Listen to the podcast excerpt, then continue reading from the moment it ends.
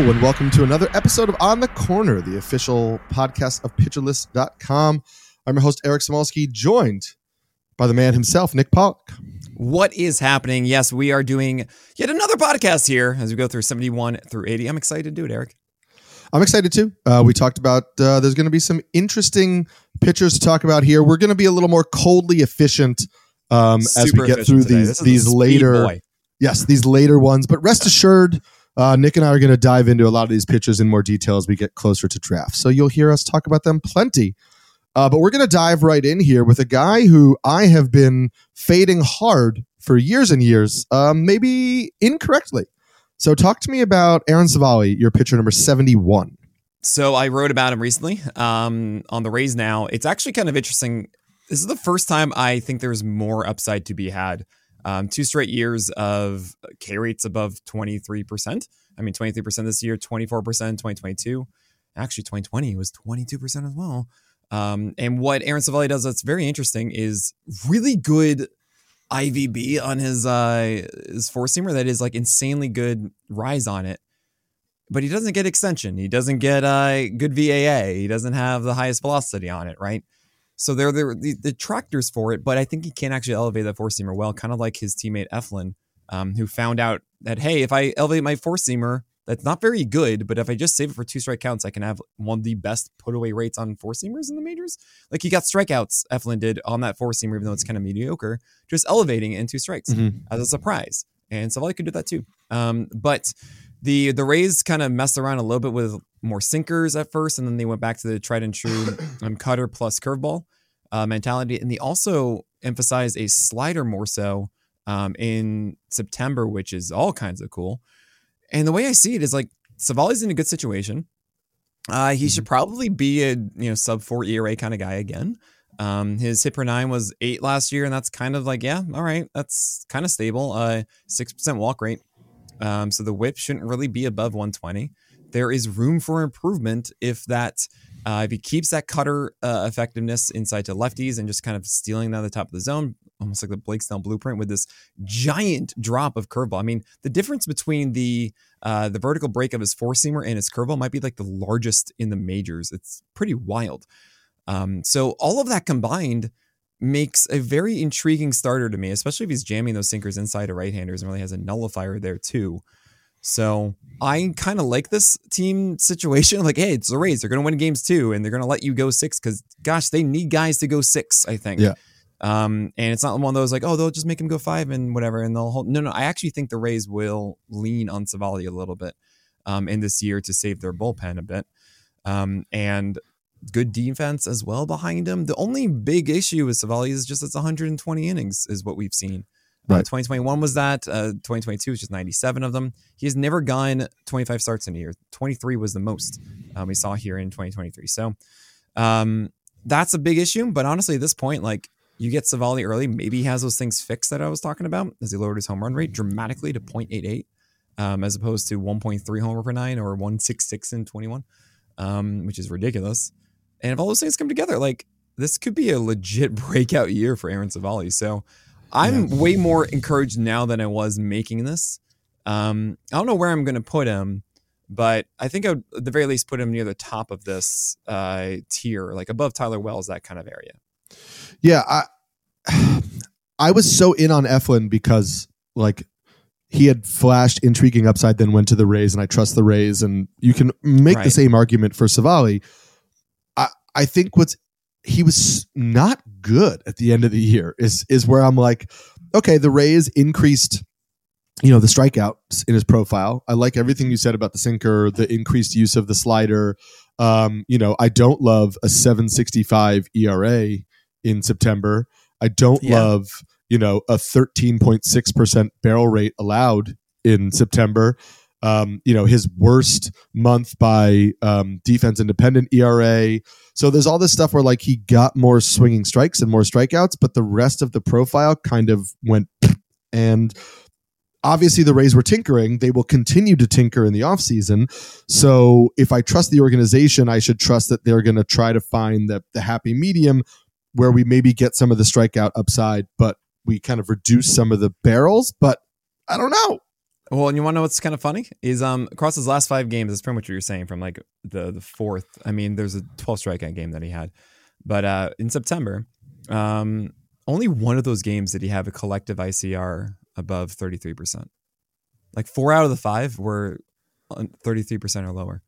So I do wonder if that's like I mean, yeah, he didn't make the best pitches either. You look at the plots of right. those, like, okay, these curveballs weren't getting down enough. And I'm not saying it was perfect, but I also do believe that, like, okay, he got also unlucky to have the uh, you know those six earned run blowups and uh, seven earned runs in ten innings before that and that kind of thing.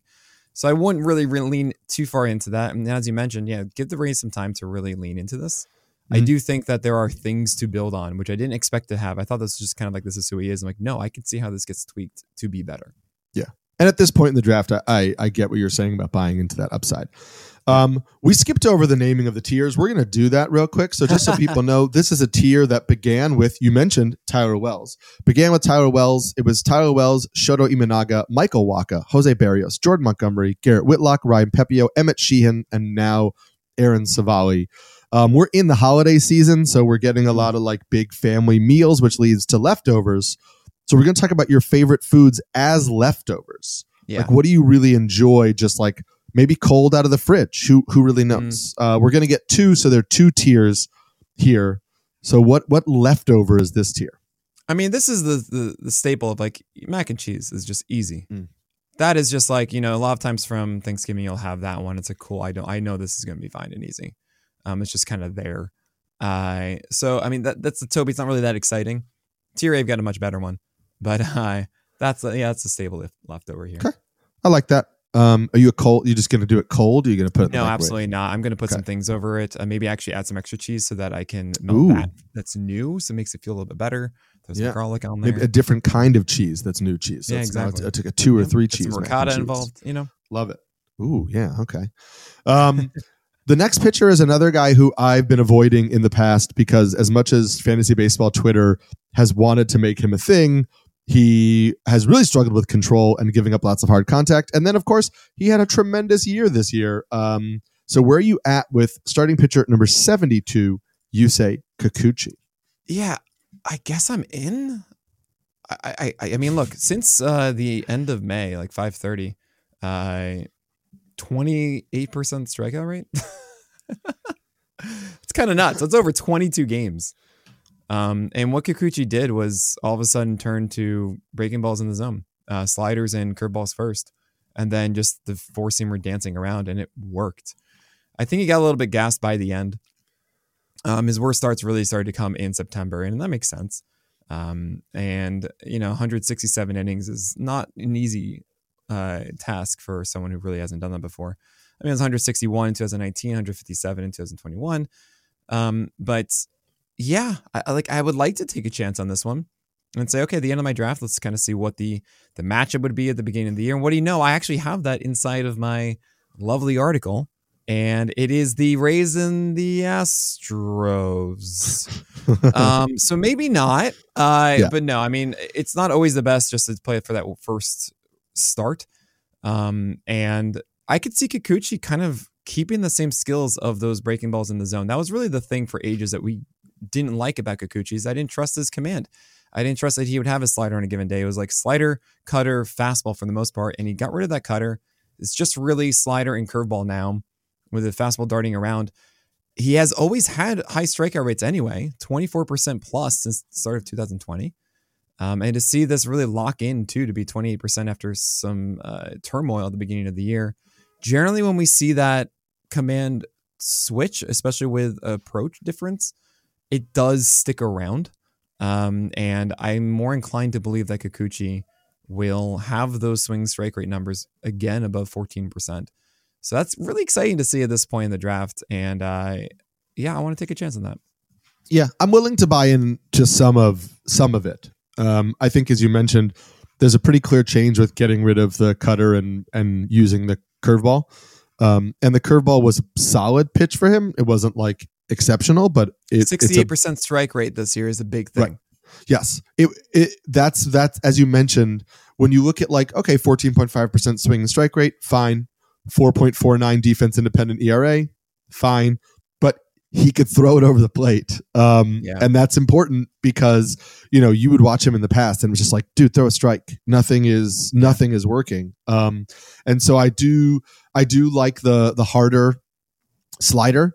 Um, there was a, a, harder slider with a little bit more downward bite this year than in the past. Um, and it, uh, I think he had better control over it. And then he had the curveball to it as well. Um, so listen, do I, I might be more comfortable projecting him for like a low fours ERA to go along with this rather than the three eight that he put up this year. But I think that the increased um, strikeouts, even though he decreased his swing strike rate overall, the increased strikeouts are because of better command. Um, and sorry, not the increased strikeouts because he actually his K per nine was down, but I just mean the more effective profile, strikeout profile, uh, sure. more consistent you know, uh, K, you know, K minus walk rate was was way up in a way that I enjoy. Yeah. Um, I, would, I like that stat. I would also, uh, yeah, I mean, yeah, it was twenty percent in that time I was mentioning, right? Um, and in that time too, and really, I don't really think of. I do this a lot with pitchers when I say, well, okay, you were doing one thing and it didn't really work, and you changed to something else and that worked, and for to do it as consistently as Kikuchi did, makes me believe that it's going to be that. So I kind of like just throwing away the previous one. And this was a 3.56 ERA with a 122 whip. Um, so I, I, I kind of look at that and I say, well, Kikuchi should kind of be closer to that. If he has a four plus ERA, that means that I'm going to be seeing him likely not being able to throw those breaking balls in the zone as confident as he was last year. And if that's happening, then I'm out. I'm like mm-hmm. quickly jumping out of this one because we have seen three of his previous four seasons have a five plus ERA. Uh, and the other one was a 4.4. So I'm out if I see that and I'm not going to allow myself to get pulled down and then he'll be on the wire and no one else will jump in because yeah, it's terrible ratios and whatever. And then the second that he starts getting to any sort of rhythm of those breaking balls again, I might be convinced to come back in. But that's how I would handle drafting Kikuchi this year. Yeah. Um, it's kind of an opposite profile of the next guy uh, because you're not looking at like volatile strikeout upside. You're looking at just like pretty stock standard, solid ratio pitcher who finally got a chance to start, and it's Seth Lugo. And I'm not sure people understand that. Like, not only did he have a three five seven ERA and a one twenty WHIP, um, with 140 strikeouts and 146 in the third inning, so it wasn't no strikeout value. He also had a 335 ERA over his final 18 starts, so yeah. like pretty consistently good. Um, free agent, don't necessarily know where he's going to end up, um, mm-hmm. but I think we need to take Seth Lugo seriously as maybe like a boring ratio starter at the end of our drafts? Yeah. Um, I think the uh, the sweeper and the hook uh, are are good. Um, they they constantly keep Lugo very much involved, more so the curveball than the, than the slider. The sinker is his bread and butter. Um, if he's commanding that effectively and he has a good defense behind him, which he did with the Padres, that helped massively for Lugo. Uh, that's great. I wish I had more to say about the four seamer and changeup not that great uh, of offerings. So I think this really does um, this does rely around where he goes more mm-hmm. so than I think a lot of other pitchers. And if he goes to a team that just doesn't have the best infield defense that I could trust, then yeah, I don't really want to go after um, Seth Lugo. If uh, if he does though, then okay, Luca, what's up, buddy? I I trust your curveball to get a lot of strikes. I trust that sinker to keep you able to go through six constantly, and hopefully can improve upon that sweeper a little bit more to uh, propel that strikeout rate. But it, it, he's just someone to consider at least, and I think that he uh, was overlooked a bit. I mean, he was right on that Toby level a lot, like a 120 whip, but 357 ERA and 23% K rate. Um, it's there. It's just, yeah, I know you had a 33% CSW on the four seamer. It's I just feel like it was, I don't know, 50% ICR maybe. Mm-hmm. like not good, 11th percentile in all four seamers. So when he allowed contact, it wasn't good at all. But wow, the sinker was 32%. Like, like that was the pitch in my view. And I feel moving more toward that sinker uh, can help him a bit to mitigate that. Uh, we'll see. Uh, there's some more development to be had possibly. And really just, I, I trust more the defense than I do mm. actually mm. this another shift for Lugo to really uh, keep up.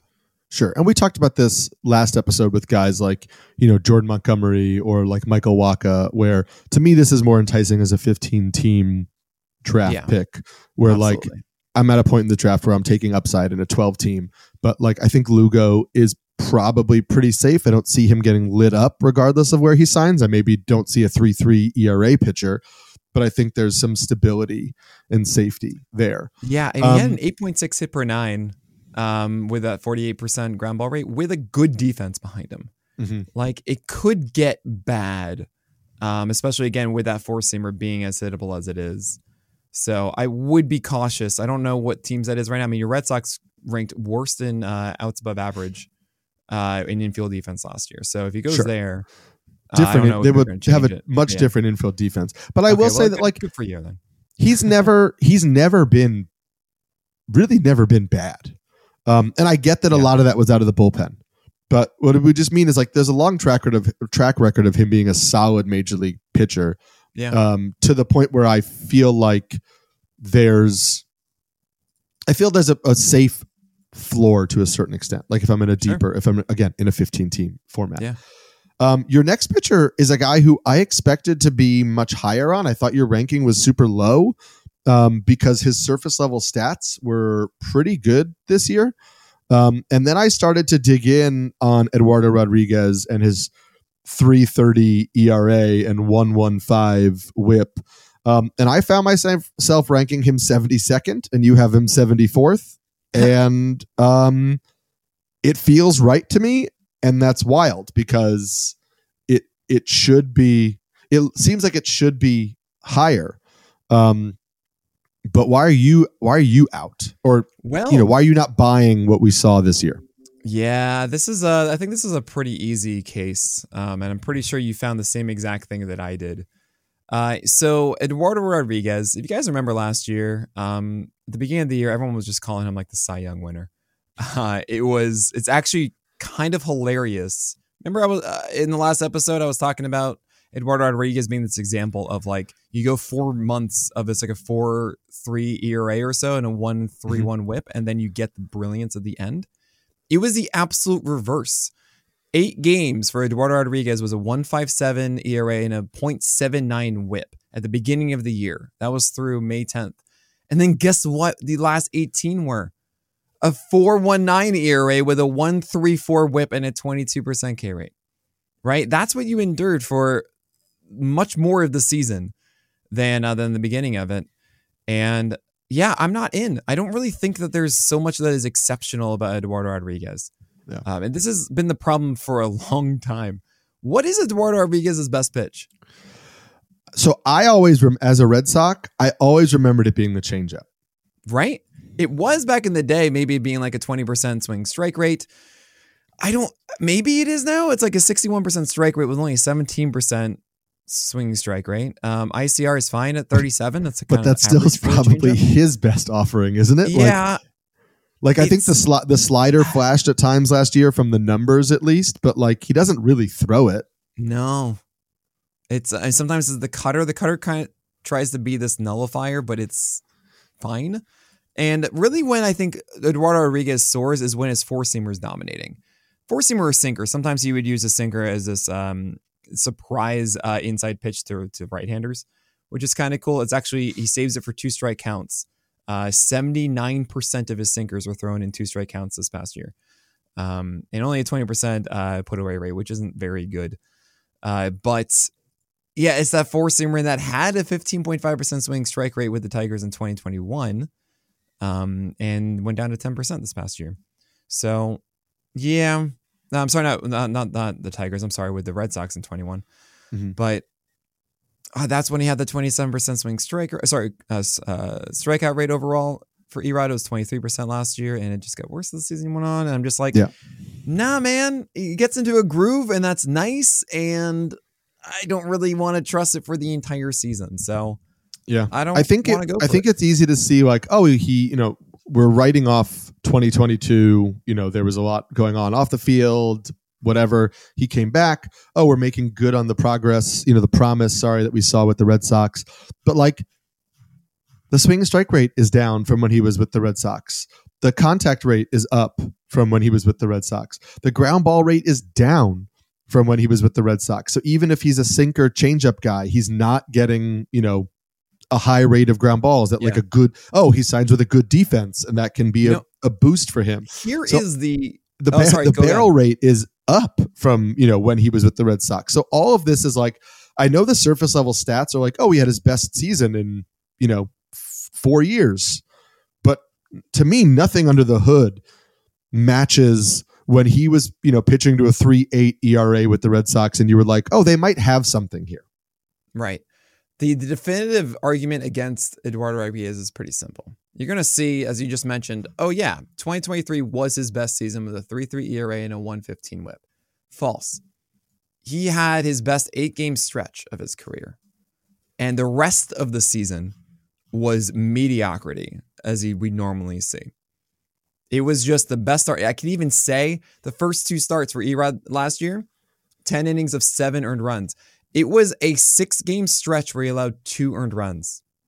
That is it. That is literally the thing that you're chasing at. And I could even throw away if I want that Toronto one because he had eight base runners and three Ks in six innings.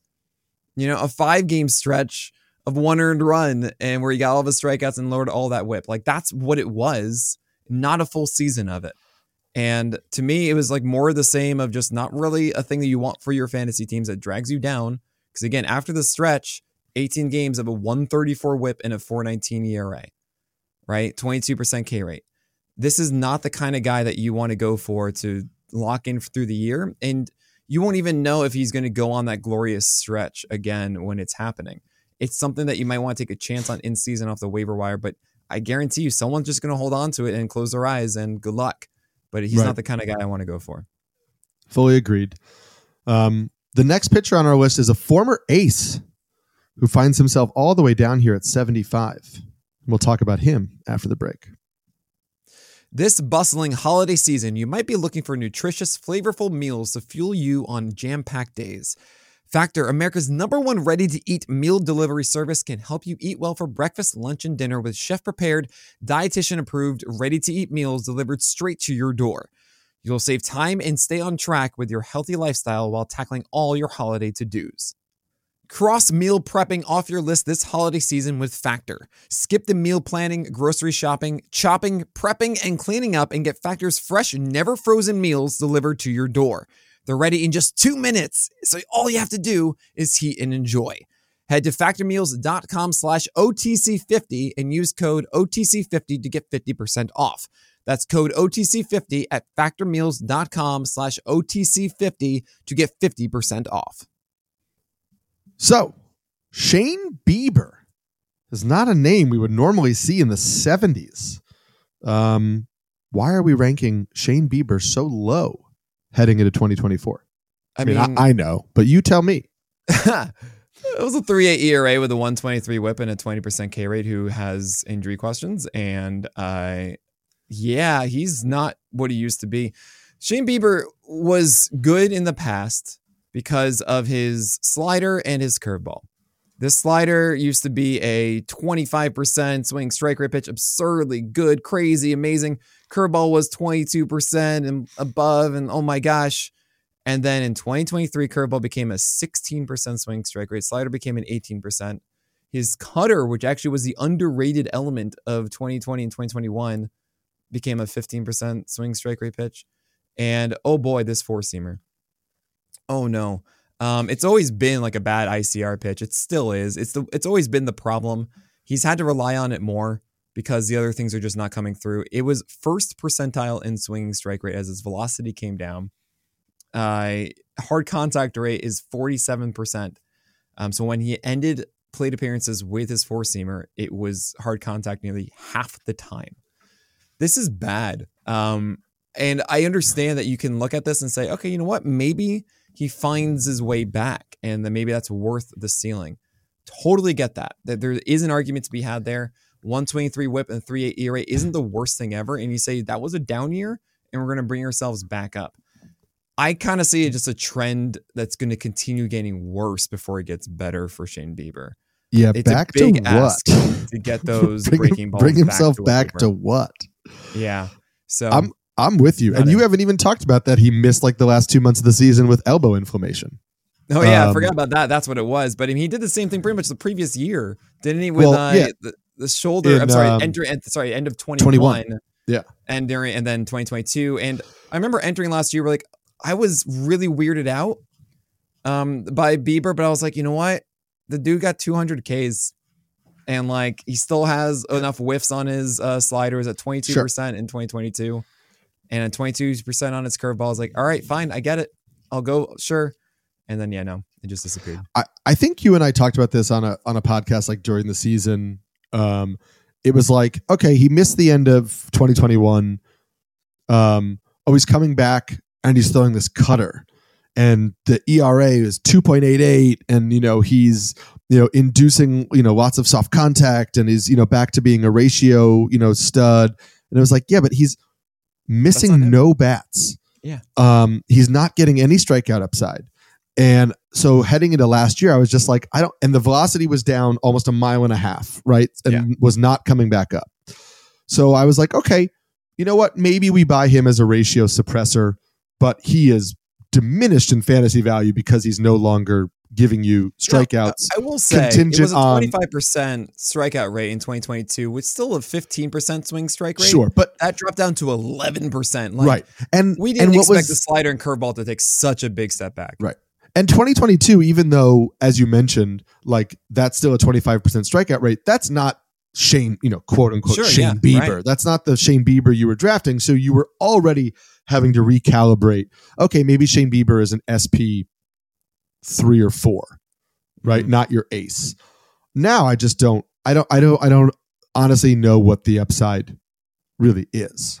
Um, I guess if you're if you're in like a real deep format or you know draft and holds or whatever, like yeah, he's only 28 years old. It's not like I mean, first of all, we've seen you know injuries and stuff like that end careers earlier than you know or sure. diminish careers earlier. I just don't. There's nothing in here that I that I love. Yeah. Um, I mean, I can totally get pick him up in the end and see if he finds a way to get the slider and curveball back, and then there you go. There you have your Sure. 25% K rate with uh with a whip that is better than 120, which is great. Okay, and then you see an ERA above th- that's better than three. I can totally grasp this. Um, it's not out of the question. I don't think it's going to happen, yes, and I'm not going to draft in that way. I can also kind of see myself saying, you know what, Nick, you're talking about like Seth Lugo or something, or you're talking, you know, and why not just see where Shane Bieber is? At least I'll have an understanding but- of that slider and curveball if they're being utilized that way or not. yes. I don't think they will, but they could. but that's how you have to draft him, right? Like, Yeah. you need to take the name value off and not say, you know, like we talked in earlier episodes about like Scherzer being diminished and Sale and guys like that, but there was still enough flashes where you're like, okay, I could take them, you know, this higher draft price because there's something there that's like, okay, maybe we can get back to Yeah, right, 80% of what they were before. I don't know that you're getting even back to 50% of what 20 Yeah, the velocity is 19 probably going to go down. Shane. Bieber was. You know what I mean? Like you just have to recalibrate and say, is is Shane Bieber gonna Michael Wacha for me? And and that Mhm. might that kind of might be where you're at. And and yeah, like there's upside if you're picking late in the draft between a Lugo and you know a Bieber and you know I'm looking at some of the other guys we're we're, we're gonna get to later, but I think that's the range. Don't don't anticipate you're going to see some jump and he's back to like an SP two or three for your fantasy team. I just don't think Yeah, there's no. anything indicating that that's going to happen. Definitely. And I'd probably rather take the next guy that you Mm. have Yeah, I um, agree. because not only do we now know where he's going to pitch, but Kenta Maeda had pretty solid stats and peripherals. And I know the velocity was down and people were like, oh, he's a soft tosser again. But like, I think he was underrated for what he did in 2023. Yeah, there was the beginning of the year for Kenta Maeda that was not good. Uh, I remember banging the drum a ton on on Kenta Maeda and saying like, And he, like yeah, he's just getting completely overlooked. I want this. I remember actually, I I said this to Grey Albright. I said I want Kenta Maeda over Zach Eflin to him at LABR, and uh, and I remember like other people like no no no do Eflin. I'm like I think it's gonna be Maeda, and I think he took Maeda, and I remember apologizing to him at like in like the summer. Um, but however, I should mention when it comes to the entire season of Kenta Maeda, he made Uh, it looks like 20 starts in this se- season. They're really like two bad ones. Like that's it. Like one of them is the worst thing ever. Um, then he went the IL after that. It was 10 earned runs against right. the Yankees on uh, April 26th. But then, like, he's got a six earned run game against the Guardians, and you know what is it? Two, uh, one, you know, one four run game, and that's it. Like, he was really good after that 10 uh, earned run game when he came back on the IL on the on June 23rd. And Maeda, that's that's kind of who he is. He got into such a good groove with his splitter and his slider. Um, those final 17 games, and that includes his 3.1 innings of relief that he did on the 28th, as you they were seeing for the Twins. Um, if you could be a long reliever for the for the playoffs for them, um, it was a 3.36 ERA and a 109 WHIP with a 29% strikeout rate and a 14% swing strike rate. Like, wait a second, that's that's great. I love mm-hmm. this. Um, now he's going to the Tigers. Yeah, he's he's gonna be like the veteran guy on the Tigers right now. In a There's good a chance park, the Tigers go and sign someone park. else. Um, yeah, absolutely. The infield defense is uh something. Uh, it's Baez who's okay, I think, and then I don't know. Yeah, um, I mean Baez it can't hit, but he can still field. Yeah, and um, I think Kenta Maeda is overlooked a ton. There is obviously a reliance of the splitter working. Uh, mm-hmm. If the splitter works, then things go well. He generally will always have a slider. Sometimes he does lose his fastball a bit, but it's more um, reliant on the splitter. Maeda over the years has been more consistent with the splitter than uh, most. And the only time he wasn't was when he was suffering with a torn UCL. Now, I remember actually putting out that weekend gif of me looking for Kenta Maeda's splitter. And then he had uh, Tommy John. I was like, oh, I guess that's why because your elbow hurt. So I, I'm a fan of this. Take the take the chance on Maeda. Now that he's also with the Tigers, why not, Nick? This is the point of the draft where you should be looking at schedule. Mm-hmm. Because if you can steal at the end of your draft a guy who gets a weak team opening weekend, and then you literally are getting a start before the exciting guys that you're waiting one start would go as the four and five. It's a huge deal. You get free value the opening weekend of the season because it's usually like Thursday, Friday, eh, Saturday, Sunday, right? Three game series. And guess what? The Tigers have the White Sox. So I want to start Kenta Maeda that first weekend. I want to target him in all my drafts. And then there's some other exciting thing I was also debating who's on the waiver wire now, I could theoretically drop Maeda for that exciting thing and get value out of the gate instead of just waiting on my hands on a stash play for someone who'd be on the wire. So mm-hmm. those are the kind of things that you should be looking out for at this point in your draft.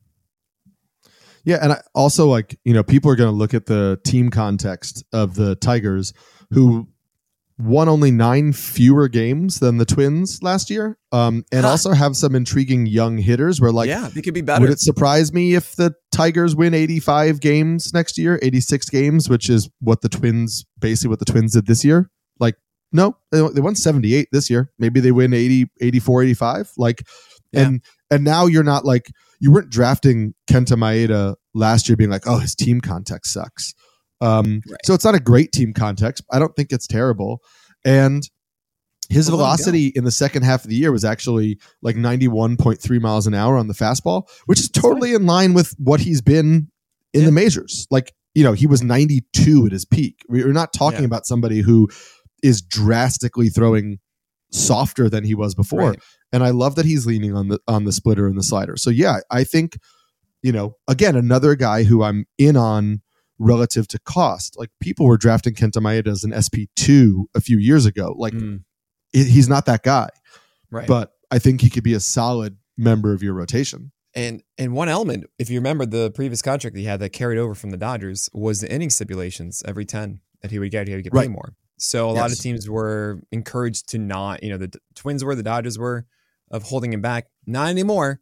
Let them loose. The Tigers are going to get every single inning they can as they figure out Casey Mize, they figure out Tarik Skubal, uh, they figure out the youngins of Matt Manning and Reese Olson and Sawyer Gipson-Long. Now, it makes all the sense that Maeda is going to go six innings consistently for this team. I'm a big fan of it. Yeah. Um, it's kind of the opposite profile of what you have with your pitcher number 77 because it's not the boring veteran and we kind of know what we're going to get. It's the total and complete unknown. the roller coaster ride of Andrew Abbott who seemed to defy all peripheral metrics in his early starts. Um, so, what are you making of Andrew Abbott in a most likely full season in the Reds starting rotation? Yeah, it's so funny. Um, we forget like the turmoil of the regular season a ton. I uh, I don't know what you were doing when Andrew Abbott came up and w- what drum you were beating, but for me, I was like, hey, Andrew Abbott isn't this good. And with every good start he would have, I'd get more and more DMs and yes. tweets and anger on Reddit and all this stuff about like, I don't understand how you can hate Andrew Abbott. He's obviously so good. Here's 12 strikeouts. And then he was just terrible at the end of the year. Um, mm-hmm. and mm-hmm. uh, Andrew Abbott was someone when he first came up, I think he had really good command of his four seamer. Um, I didn't really like any of his secondaries as like truly elite pitches. It's a bad place to pitch, Cincinnati. You do not want to be there. And uh, not just for like the home park, like you don't know what the defense is going to be. I mean, it's going to be better this year. Actually, we're talking about this in the context of Nick Martinez of the infield defense being 29th, uh, with only your Red Sox being worse last year um, and outs above average. But that's going to change a bit uh, with Marte and Elly and um, McLain, uh, the best Strand, of the best. Uh, Strand and McLain, yes. Uh, so you have a better infield defense now. That's good, but Abbott's actually a fly ball guy, and you're gonna have Steer out there. You're gonna have right. uh, Friedl and um and I can't remember the last one, and it's fine because those are hitters, and who cares about those? So uh, Andrew Abbott to me is someone that's just too cherry bomb esque.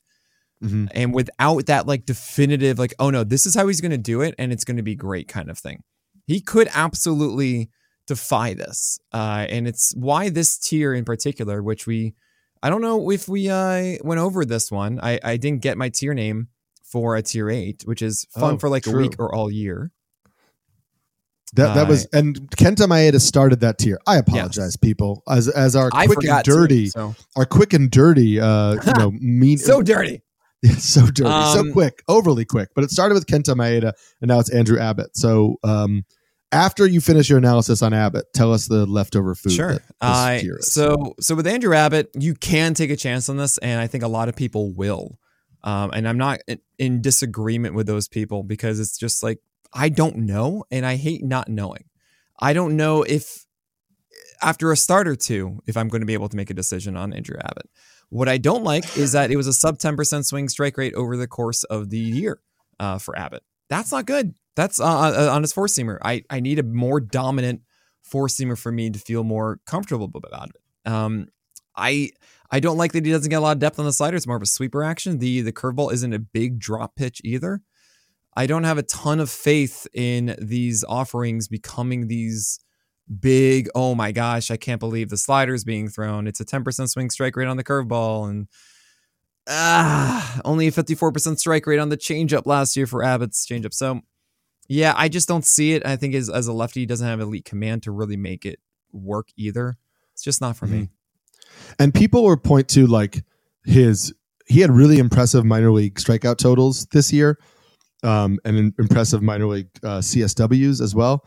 But it was three starts in Double A, and it was seven starts in Triple A. It's it's pretty small sample size yeah. stuff.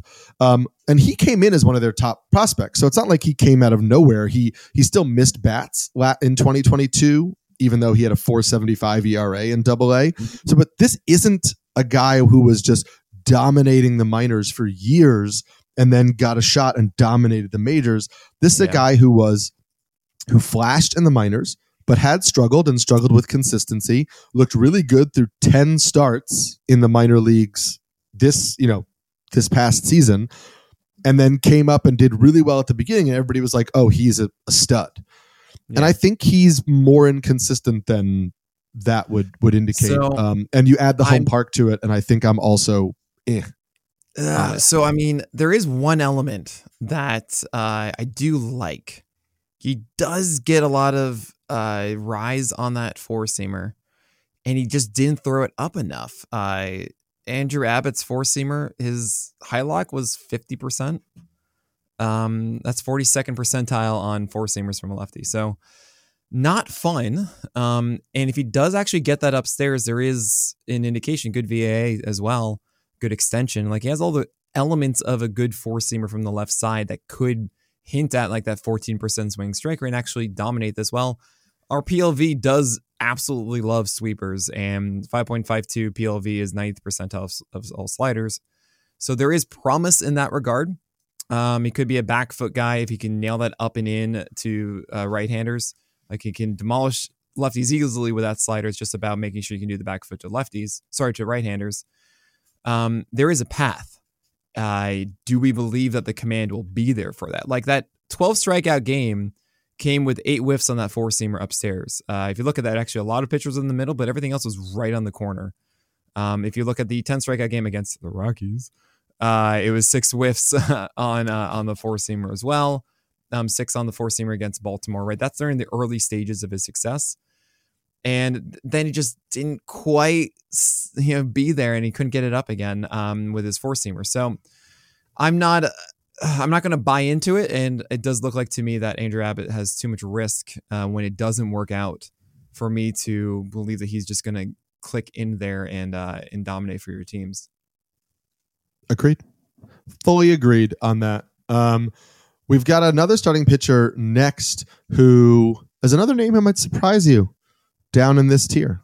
And we'll get to that after the break. Um, so before we get to pitcher number 78, we do have to name this tier. Uh, what leftover food is this tier?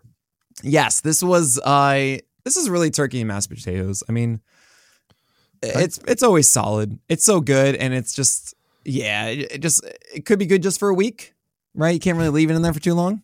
No, can't. Um, but uh, if you get that right, mm, put some butter and melt that on there. Beautiful. Yeah, as long as you got the gravy for the turkey, you got to have that leftover gravy. Um, a little bit, or you know, a sandwich you can slap a bunch of mayo on, something like I that. Mean, if you turkey do the, do the mashed potatoes on it, then you get some sure. butter on that. That should be good enough. Turkey needs a sauce or a dip. I mean, okay, barbecue always sweet baby. Sure, yeah, yeah, love that, love that. Um, you know what I don't love no. Is the season that Cristian Javier had.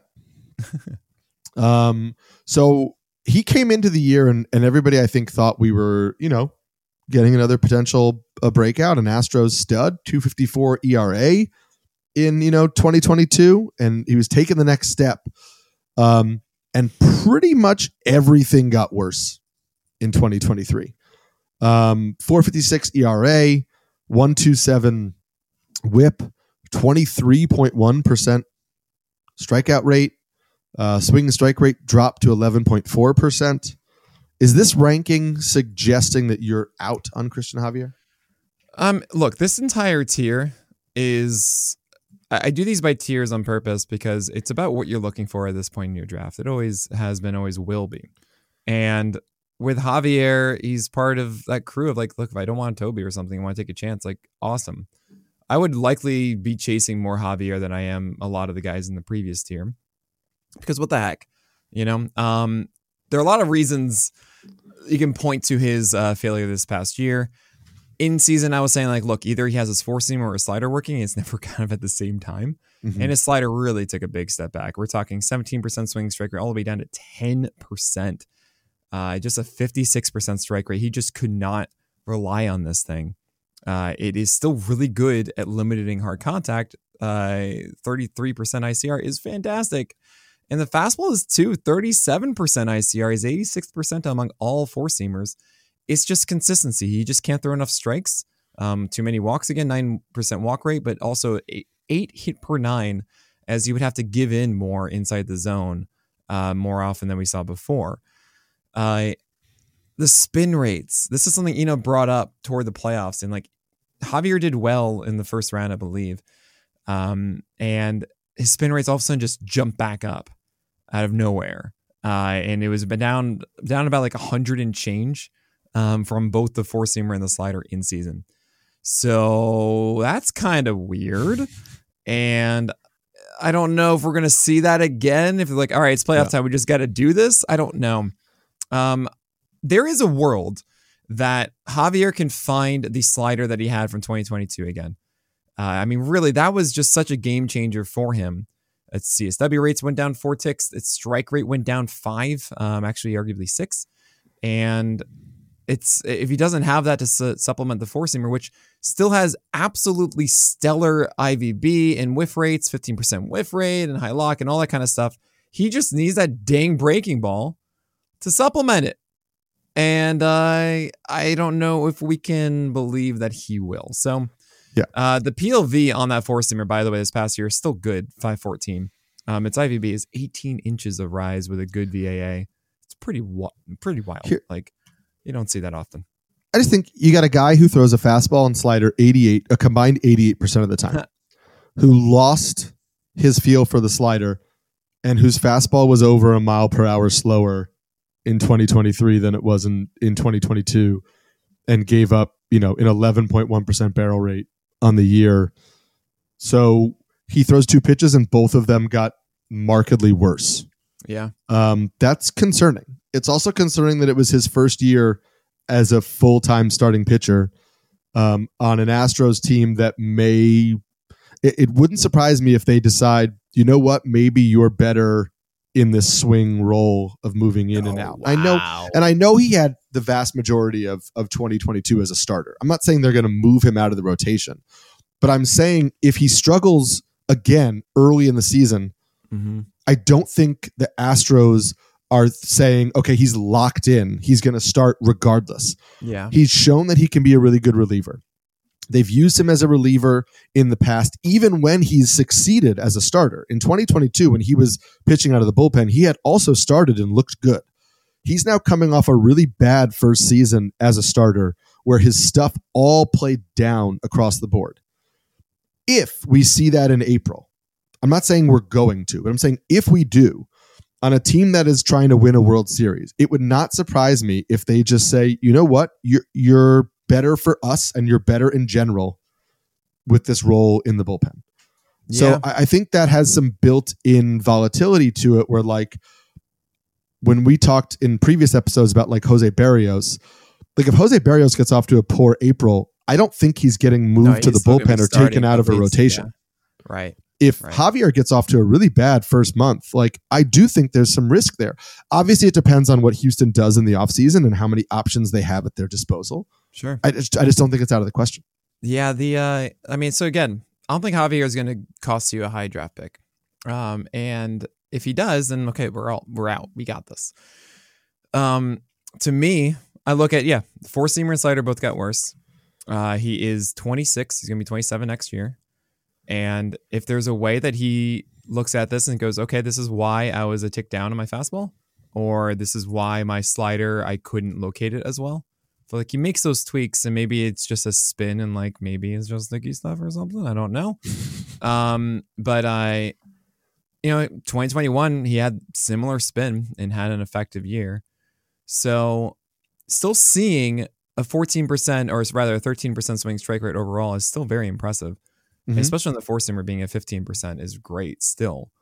So I, I see how this could just get much better, especially if he just throws more strikes with his dang slider. And um, you can't throw a 56% strike pitch 30% of the time. You just can't do that. No. So that's it. I mean, it's, it's kind of that simple to me. And when you have it that simple to unlock something that like is a top 15 starter is insane. Uh, you just don't find it this late in the draft. Um, the only thing is like, okay, you have to again do an honest assessment of them early in the season because, yeah, you really don't want to be leaning on Cristian Javier 2023 for a full year again. Right. You can't. You can't. Um, you also can't lean on the second half of Mitch Keller's 2023. So we talked about oh, uh, Cristian Javier totally falling apart uh, between 2022 and 2023, Mitch Keller looked like people were calling him a Cy Young candidate in the beginning of this season. Um, and the wheels just fell off in the second half of the year. You have him ranked 79th. So I assume that means you think what we saw in the second half of the year is maybe closer to the reality. Well, we just don't know. I mean, Keller is weird. Keller's weird. I don't like weird. Um, and I really want to like him a lot more believe it or not, his four seamer had a 15% swing strike rate. Uh, he does save it for two strike counts a lot, but that's really cool. Uh, he doesn't jam enough batters with a sinker, but the cutter is so dang good. Um, it's the only one of his arsenal that has a sub 40% ICR. I had a 67% strike rate. And it's so good when he's on, just nailing the down in a way um, spot. Like it just messes guys up. The f- slider has such good grades and it should be better. And he just can't quite get the right approach. There are certain days when the command is just all there and he's like, no, no, it doesn't matter what you do. I'm going to destroy you. But then when he doesn't have the best command, it's like, well, okay, you got to adapt and do X, Y, and Z. Mm-hmm. I like the idea that Keller has gotten better every year. He's improved his seamer over the years. He's improved his sweeper. He's had this new cutter. Like new things keep happening with Keller. He's a tread athletics guy, and they've well, they fixed Cole Ragans. So I really hope the Pirates trade away Mitch Keller. They better. This is like the perfect Joe Musgrove situation, Gerrit Cole situation, right? Send him to the Rays. Send him to the Dodgers. The Dodgers honestly should be clamoring to get Mitch Keller from the Pirates. And they would fix him, and he will be a stud if he goes there. I, I guarantee you, they'll be like, okay, cool. This is what you do with your four seamer. This is what you do with all this. Keller will be unlocked. Um, it's just that's on the Pirates, and they have two years left of his contract. They're not going to be competitive this year. Do you know who the the rest of the rotation is for the Pirates, Eric? Take um, a guess um, right now. Yeah, exactly. It probably exactly. Involves, it probably involves Quinn Priester. okay, yeah. Number five, Luis oh. Ortiz, oh. Bailey Falter, oh, yeah. Luis Ortiz, Roansy Fal- Contreras. Listen, we, we talked JT we talked Brubaker at some point. Bit. Yeah, it's it's Paul Skenes maybe at some point. Jared Jones, Jackson Wolf. Like this is the team. Why is he here? This is a full year of value that the Pirates are not taking advantage of. They should be trading him away, and that might be really great. So, really depends on this offseason for Mitch Keller. There is still more to like. At this moment, I feel like it's going to be too volatile start to start. Mm-hmm. And on top of everything you said, the the fastball velocity dropped about a mile per hour as the year went on too, which again happens sometimes. It's not like a huge red flag, sure. um, but is something to monitor. Um, I will say that I'm more interested in Mitch Keller going into this offseason than I was going into last offseason because I yes. saw, as you mentioned, the continued um, improvement from him. Yeah. Um, tell us why we don't have a starting pitcher number 80 to discuss. well, I mean, I'm, it was Kona Takahashi. Uh, at the time of me, of me writing this, uh, it looked like he was going to be posted. And then since we've heard, I think that he's not going to get posted. Um, he looks like a Toby. I mean, he just kind of looked. My understanding is that it's a low to mid 90s fastball with a tree of secondaries. Nothing that is like exciting about it. Does not look like the like a Shota Imanaga of of good whiff rates with all that kind of stuff. Just like you know, it, it's it's fine. And he, I figure like we don't know what this is, so here's the mystery box tier. It's fine. He wanted to be posted, uh, and his wishes were not granted. Um, as of November 21st, um, there it his is. his team said yet no. Um, so he is he is not coming over here at least this year. There you go. Um, we are not talking about any more starting pitchers because we no. are done with this episode. Um, we will continue on through the end of the top 100, and and you know then Nick and I'll decide what to do with 100 to like oh, two yeah, whatever. Um, yeah, we'll get, we'll do all of it. Um, but we'll catch you on another episode. I am Eric Samulski, the Pelican. I'm Nick Pollack, the Lion. And I'm gonna go put some ricotta on some old mac and cheese.